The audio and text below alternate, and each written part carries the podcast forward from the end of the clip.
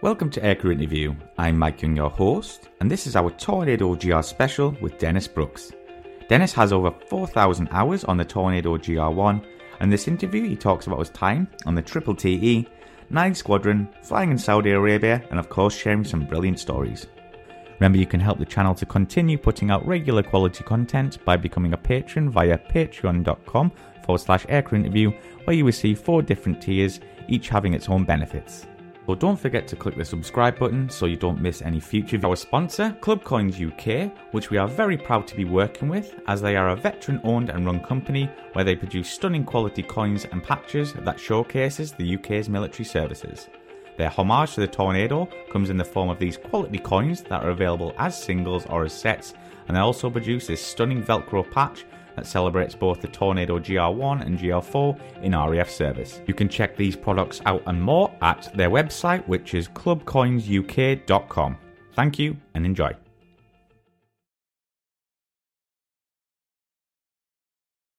So, Dennis, what kind of flying would you conduct?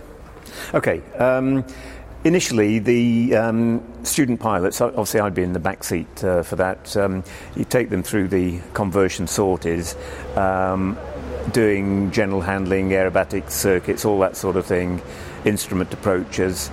Um, and that would uh, they'd obviously then they'd do a, a, crew solo at some stage during that uh, that point. Mm-hmm. After that, um, instrument flying, instrument rating, and then uh, formation flying um, to learn how to fly as a ta- well initially sorry no initially uh, singleton um, flying low level um, doing simulated attacks and so on, and then um, towards the end of the course doing uh, formation flying as a as a pair, you know, and uh, doing uh, coordinated uh, attacks at that stage. Mm-hmm. So it was a, a, progression really through uh, learning to handle and fly the aircraft, mm-hmm. um, fly it safely in, um, in for- formation, close formation, and then moving on to the um, simulated weaponry. As I mentioned earlier, we didn't have any stores, so it was just simulated attacks. Yeah. But the, um, we'd recorded all of the um, all of the attacks and events, so that afterwards we had a, um, a film debrief. So,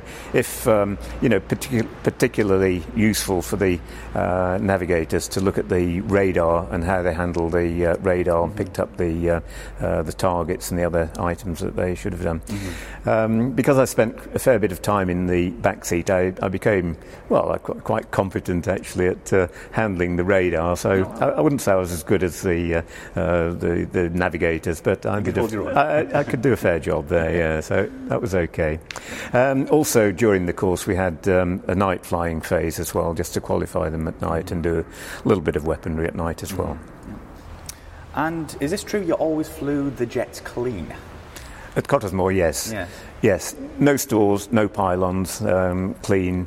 Um, we didn't have um, flight refueling probes there either. That flight refueling was uh, came later. You know, when the guys had gone onto the uh, either onto the convert, weapon conversion unit or onto the squadron. And why was this? Was this just to get a feel for the actual aircraft and the airframe itself? Well, it was simpler not to carry stores. I mean, we could do all that we wanted training wise at that stage right. without stores. So you know, why why bother? Mm-hmm. Um, we didn't do any um, work on the um, weapon ranges, although we, we did now and again, but it wasn't part of the uh, course normally. It was just simulated attacks on various targets around the uh, around the UK. Yeah, I heard the Tornado with uh, the wings back uh, clean was a very slippery aircraft. Oh yes, yeah. yeah. Just um, a little story here. Um, I later on, in fact, uh, most of the time, a lot of the time I was there, I took. Um, um, spare aircraft away for the um, for the display. I didn't actually do the display myself. I was a bit getting a bit old for that then, allegedly. But taking the spare away, and sometimes the um, uh, the lead crew would want uh, the the spare um, sorry, the, the uh, second crew to lead back. So one time I was coming back to uh, to Cottesmore, and I think it might have been the last display of the season. Anyway, came into the airfield, and um, I, decided we'd, we'd put the wings all the way back and do the last bit of the run with the with the reheats oh, in, wow. um, and then do a break from uh, you know from that position. What I didn't know was that um, the station had been hosting uh, a visit by some um, local people who lived not far off the centre line to explain how we um, tried to limit the noise as much as possible. so you can you can imagine. I mean, I wasn't to know. You can imagine what happened afterwards. Well, not a lot, but it was a bit of a, bit of a wigging. It's bad timing, wasn't it? Yeah, exactly, bad timing. So yeah, what was it like working with other nations? Was the language barrier a problem? No, I mean the um, the language um, instructional language was uh, was English, so obviously for me that wasn't a problem. Um, for the um, the Italians, um, yeah, they did actually a, a language course in in in the UK before they started training there. So sometimes it could be a little bit of a problem, but um, in general terms, uh, not. It, it, worked very well. Yeah. Uh, fortunately, I didn't have to learn Italian or German, so that was okay. So, how long did you spend on your first tour, and where did you go after this? Okay, um, I spent um, almost three years um, on the first tour there, and I was then posted to. Um, well, I had to do the uh, weapon conversion course at uh, Honington um, because. As we said earlier, we didn't carry any stores, so before going to the squadron, you needed to go through that phase and actually uh, drop uh, weapons and uh, etc. Um, so did that course and then to Nine Squadron, which was um, the first Tornado Squadron and one of the last two. Yeah. Uh, that was at Honington at the time. So on to Nine, and um, initially the first uh, 18 months, so yeah, I think 84, 85. Uh, 18 months, yeah, at Honington, and then the squadron moved out to um, RAF Bruggen in in Germany. Mm-hmm. Um, I knew, or we knew that was going to happen, and it was one of the re- reasons I wanted to go there to uh, to get an, an, overseas tour out of it. So yeah. um, I then spent um, about another 18 months uh, in, in Germany at uh, mm-hmm. RAF Bruggen. Yeah, so could you tell us why the Tornado and the RAF were over there in general and what the flying was like? Okay, uh, well, it was all Cold War stuff basically. Um, we were the guys who were, you know, if there was. Um, uh, the Cold War, war, turned into a hot war, we were the guys who were going to go and deliver the uh, the weaponry. So, um, you know, we had um, uh, targets, pre-planned targets. Um, uh, East Germany and further afield than that. Um, at the time, we were still um, nuclear armed, uh, but later the, the nuke option was uh, we didn't have that any longer. It was taken over by other weapon systems. Um, so that's what we were there for. Obviously the, the training we did. Um, low level in Germany wasn't uh, the best because we had a minimum height of, uh, of 1,000 feet there, uh, which was not great. I mean, um, so it was all, you know, noise and all the rest of it. Um, whereas in UK, the minimum in general terms was 250 feet. So there's quite a difference between 1,000 feet and 250 feet. I'm surprised about that, especially during the Cold War period. You think they would the, the rules would be yeah. just to you know, yeah. practicing. But it's um, that's the way it was, you know. So uh, we just had to uh, had to live with that. So. Um, when we were there, well, we uh, to get what we called operational low flying. I mean, we could uh, come back, uh, do high, low, high from uh, Germany to UK to get some uh, uh, 250 foot flying and use the weapon ranges and so on. Uh, but we did have um, other detachments to, um, or to Goose Bay in, in Canada. Uh, to do operational low flying where we could go down to uh, 100 feet there. So that was uh, pretty uh, pretty interesting. The trees were pretty short there, so uh, you, had to be careful not to uh, use them as a as a, as a guideline yes. because you'd be even lower than you thought. No, yeah. Was, but, uh, yeah. Um, uh, that was um, that was good flying there as well. And did you ever used to work with other nations' aircraft? Like, did you take part in DACT, for instance? Uh, yes, we did. Yes, um, yeah. Sometimes that was uh, that was set up, and we yeah arranged to, to do that. So um, you know F-16s obviously were uh, were fairly uh, popular around the uh, around the bazaars then. Um, I mean, there's no way um, you could out, uh, out in a tornado out yeah. an F- F-16. Yeah. So you had to sneak, avoid, go low, and uh, and get the hell out of it. You know, mm-hmm. so. So, did you enjoy your time on the operational squadron? Yes, yes, very much. I mean, it was uh, the flying was uh, was good. It was mm-hmm. it was great. Um, you know, as I said, we went to to do the uh, operational low flying in Canada. Uh, I went on a, a, red flag exercise in Nellis in the States, where we, once again you could go um, really, really low level. So that was uh, that was pretty. Um, pretty exciting actually, and uh, and great great fun. So yeah, the the flying was um, uh, w- was good. Enjoyed it. Yeah, and then you went back to the Triple TE. Was this out of choice, or did they post you there? No, I was just posted back. Um, I wanted to um, uh, obviously to stay flying, and that's what was um, offered uh, to me. Mm-hmm. Uh, so yeah, happy to go back there and do another tour, doing the same as I'd uh, so I'd done previously. nothing changed. No, oh, okay. no. It was still going um, full swing. You know, a lot of uh, lot of throughput mm-hmm. at the time. Yeah. You then went out to fly in Saudi Arabia. Can you tell us about this and how it happened? Yeah. Um, well, the reason it happened, I asked to go there. Okay. it wasn't a posting, it, no. but um, the, the, deal was that um, during the time there, uh, I was taken off the RAF payroll.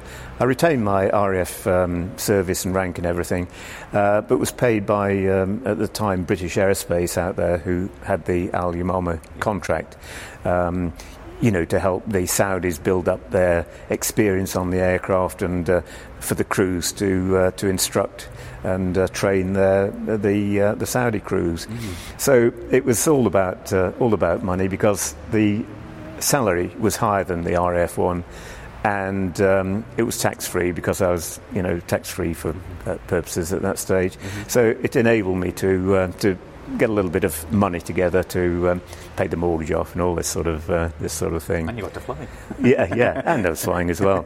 So it was rather different. Um, the training unit there was part of uh, uh, one of their operational squadrons, seven seven squadron at uh, Dhahran, and we were a sort of a separate. Um, uh, if you like, entity within that uh, within that squadron to take care of training their their crews. Mm-hmm. The aircraft were, um, they had um, uh, stores, so all the time we had uh, tanks on or, or whatever. Mm-hmm. So it's rather different from um, the clean aircraft that we had at uh, Cottesmore. Mm-hmm. So we had to modify things uh, somewhat, uh, you know, to take that into account.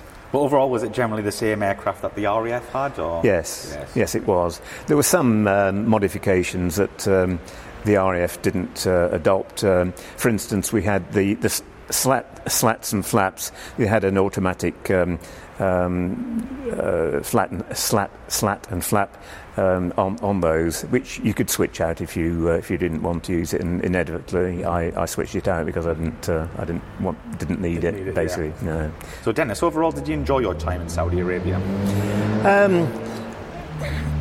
I wouldn't say I enjoyed it that much. Um, it was uh, it was okay, but um, there were times when uh, I didn't enjoy it. Part of the reason was um, I went out um, unaccompanied, um, uh, so the British Aerospace employees, if you're unaccompanied, they had um, compounds where you, you, you, live basically, so you, you're in there.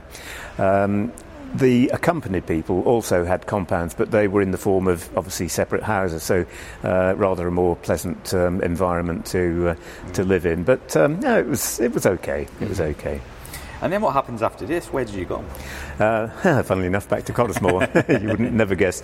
Um, now at this stage, I was surprised. I, I was getting another another tour on the on the aircraft. I mean, I was, I'd been very lucky so far. So uh, going back to Cottesmore was was actually uh, pretty good.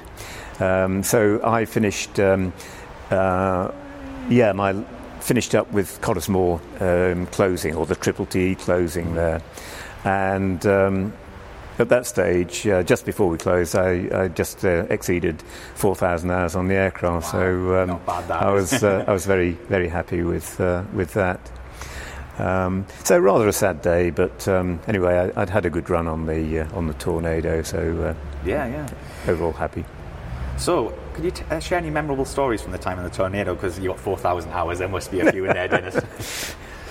um, yeah, one a good one was. Um, as I mentioned, I took the display spare along for a lot um, for many displays, and probably the uh, the best one of those was uh, going to uh, Israel for their 50th um, anniversary of the state and the and the air force. Um, on the way out, uh, because we didn't have any probes, then we had to, to stage. Uh, so we stopped in southern Italy, Crete, and then on to Israel after that. Um, the aircraft that I had um, had a, a fault. So um, on the Tornado, fuel is used to cool um, engine oil, gearbox oil, um, and uh, hydraulics. Uh, and then air is used to cool the fuel, so the fuel is circulated uh around. And for whatever reason, the um, the air cooling part uh, wasn't uh, happening properly, so I was getting um, over temperatures on um, engine oil and fuel temperature and so on. Um, but um, because it was a one-off, uh, there was no way I was going to stop halfway and, uh, and snag the aircraft. I mean, I just have to have waited there for it to be fixed. So we, we got to Israel, uh, but then the aircraft had to be fixed before uh, coming back. So I got an extra few days out there. Um, had to do an air test, which involved climbing to 30,000 feet above Israel. So fantastic, uh, fantastic view out there. Um, and a very memorable occasion. We were ex- extremely well treated when we arrived. It was like we were um, stars, you know, they got all the press, TV cameras there, wow. everything, interviews. Um, and we were actually feeling a little bit shabby because we'd night stopped in Crete the night before, and there was some British Aerospace crews ferrying Hawks out to uh, out to Saudi at the time, and they uh, sort of hosted us for the evening. So, like I said, a little bit shabby and all this cameras when we arrived. But anyway, no, it was it was great. Actually, it was really great. Um, a different sort of occasion. Um, one time when we were in uh, Goose Bay, um, there was also a German Air Force F4 uh, detachment out there, and um, two of their crews had hired a, a, float plane with pilot to take them out for the weekend, go fishing and whatever. Anyway, the float plane disappeared. Um, obviously, it had, um, it had gone in somewhere. Mm. Um, so my navigator and myself were tasked to, to go and loose, uh, uh, look for this thing. Now, it was the original needle in the haystack. Um, some of the guys had a rough idea where these, uh, these crews were going uh, and it was further north. So we went north, very inhospitable there, big ice floes, all the rest of it. So uh, not nice at all, no. not a nice feeling. But uh, of course we, um, well, we tried, but we, we, we didn't find find them at all. I, I don't know whether the wreckage was found later, but uh, yeah. rather a sad a sad occasion on that one. And just on a side note, there, would you ever, would you often get called to do, you know, tasks like that out no, of duties? That was no, kind of one-off. No, it was a one-off yeah. because we were there and we yeah. had the, if you like, we had the aircraft that could go and do that. Mm-hmm. Uh, then that was the reason. It was just a, a request which was uh, obviously agreed to. Right, I see. There's another, actually, another occasion out at, um, uh, at Goose Bay once again uh, when. Um, there was a, a, forest fire that was gradually encroaching onto the, um, onto the airfield. Um, on the airfield were uh, bulk fuel storage tanks above ground, and the thought, you know, thought was, well, what the hell, you know, if this fire it sows. Um, so we thought, or the boss thought at the time, well, we need to get the aircraft out of here, or we may need to get the aircraft out of here just in case it, uh, it the fire encroaches onto the uh, onto the airfield. So a Friday night after we'd um, you know, had the usual uh, few drinks. It was a matter of trying to, to sober up and then and and, uh, and then wait and see what happened. Fortunately, we didn't have to fly the aircraft out, but um, it was uh, it was a fairly close fairly close thing. Yeah. Mm. Well, Dennis, it certainly sounds like you've had a great career on the Tornado, but the, at the end of your career, you went on to fly the Dominie, didn't you? Yeah. Tell us about this. Okay. Um, at the end of my Tornado time, I effectively left the RAF and um, became um, a civil servant, an aviation officer, uh, so uh, paid by the civil servant service, uh, but with an RAF, uh, with a commission um, to, to fly, as, as, I say, as an aviation officer. Um, and the job I went to was flying the Dominies at uh, Cranwell. The Dominie was used for training um, uh, navigators and other rear crew members. Uh, so my job, not instructing as such, but just flying the aircraft. So quite a, a pleasant little job, and we got to go around places as well. So um, a nice um, sort of way to. Uh, uh, to finish, mm, yeah, finish my full uh, flying career off. Really. Yeah. So overall, did you enjoy uh, your RAF career? Yes, very much. Yeah. I mean, if I had to make the same decisions again, I wouldn't. Uh, I wouldn't change anything. I was, I was very happy with it. So, um, I mean, I, I, flew all the time. I was in the RAF, so um, there are not uh, quite a few people who've done that, but it's not a majority by by any means quite often people will get uh, ground tours throughout their uh, throughout their career, but I didn't. I was lucky. Brilliant.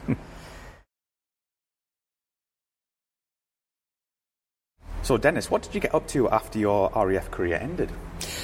Um, mainly, still aviation um, associated things. Uh, the main thing was I became. Um, a, a, volunteer pilot at the Air Experience Flight at 7 Air Experience Flight at uh, RAF Cranwell. So flying air cadets on um, air experience uh, flying to get them, um, yeah, just to get them interested in the aviation type uh, uh scene that I that inspired me so many uh, yeah. years ago. Um, I did that for uh, for quite a while until. Um, I became uh, too old, uh, you know, the for the military flying to fly single pilot. But I still go along at uh, the weekends to organise things on the uh, ground, brief the cadets, uh, um, strap them into the aircraft, and supervise staff cadets, etc. So I'm still very much that's still very much a, a major thing of mine at the weekends. Um, other activities, uh, really, here at Bruntingthorpe, um, I became associated with the Lightning Preservation Group when I was still um, still instructing at Cottesmore. So it's been a long association there and uh, it's obviously just carried on uh, since then. It's um, it's a great thrill to uh, to get into the um, lightnings and do the high speed runs that we do about three times a year mm-hmm. here. Um, so yeah, that's that's brilliant. In fact, the particular the aircraft that I'm sitting in um, used to be on 56 uh, Squadron it was, uh, it was in fact my aircraft. Uh, it was Delta on the uh, squadron, obviously in different uh, livery at that stage. But uh, uh, I didn't realise until I'd been taxiing it for a while that it was actually my aircraft on 56. so a bit of a surprise, but there we go. A good one at that. Yeah. Um, also here at uh, Bruntingthorpe, I um, I run um, Canberra and uh, one of the one of the Buccaneers. So um, it's a great way of, uh, nice. of spe- spending a few weekends, basically. So is it all run by volunteers? Yes, mm-hmm. yes. The Lightning Group is um, um, probably yeah, it's, it's, certainly a very well organised group.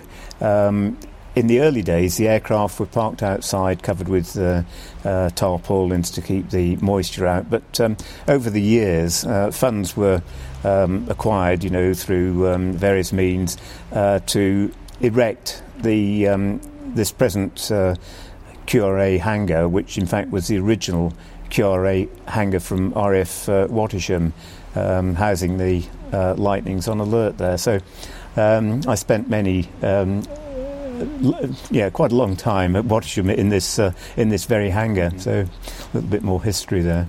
So, is there anywhere uh, where our viewers can find the group online? Have you got a website or a Facebook page? Yes. Um, uh, there isn't a Facebook page as such, but there's the English Electric Lightning Appreciation Group, which is not specifically LPG, but it does tend to cover quite a bit of the LPG, mm-hmm. uh, LPG stuff. Uh, there is a, a web page. Um, I think it's, I should know this, at lightnings.org.uk, I think it is. Mm-hmm. Um, but uh, we can, um, it's easily enough found anyway. Yeah. yeah. So, do you have any hobbies apart from aviation? no, not very, very, few, really. I'm afraid. Um, yeah, just the, the usual things: mm. uh, keeping active, keeping fit, and that sort of thing. But yeah. um, uh, nothing uh, that involves me as much as the aviation activities. Absolutely. So, this will probably be a tough one or an easy one. Mm-hmm. Um, favorite aircraft you've flown? Yeah, I always get uh, asked this. Uh, it's obviously a choice between the uh, lightning and the tornado, and um, I don't know whether there's a clear favourite. I think probably the, the lightning has the edge in that it's uh, um, a real um, sports car of an aircraft, basically. Um, you know, great performance and uh, a, a, thrill to fly. Having said that, the tornado um, I enjoyed very much um, mm-hmm. also. So, a bit of a close call between yeah. the two. Do you have a favourite tipple? well, has to be red wine, really. Red wine, yeah. yeah. And one of our patrons, Matt Pip, asks, how did the pilots feel about their variable engine intakes being fixed for ease of maintenance, and did it cost them speed if they were being chased down by a fighter? Okay, in practical terms, um, it didn't make any um, any difference um, because with stores on, um, the variable intake uh, wouldn't have come into play anyway. So, no, practical operation, um, no effect. Um, in terms of uh, uh, running away, I suppose, um, yeah, stores could always be jettisoned, but even then, um, I don't think, practically speaking, it would uh, it would have had any effect. Mm-hmm. So, Joe Kunzler asks, did you guys ever use guns in combat? And did you ever drop a JDAM or other GPS guided weaponry?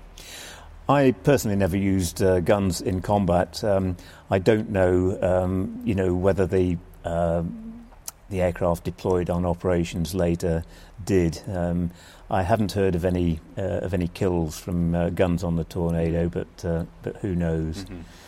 And a question just for myself, I need to know: what was the fastest you ever went in the Tornado and the Lightning? Fastest in the Lightning uh, Mach 2, and in the Tornado, hmm, probably around 1.5, I think, something like that. But I, I, can't, I can't actually remember that now. Yeah, yeah, yeah. Well, Dennis, thanks very much for being on the show. It's been a pleasure to hear your story. And a pleasure to uh, relate it also. So um, it's certainly been an enjoyable interview. Thank you very much for that.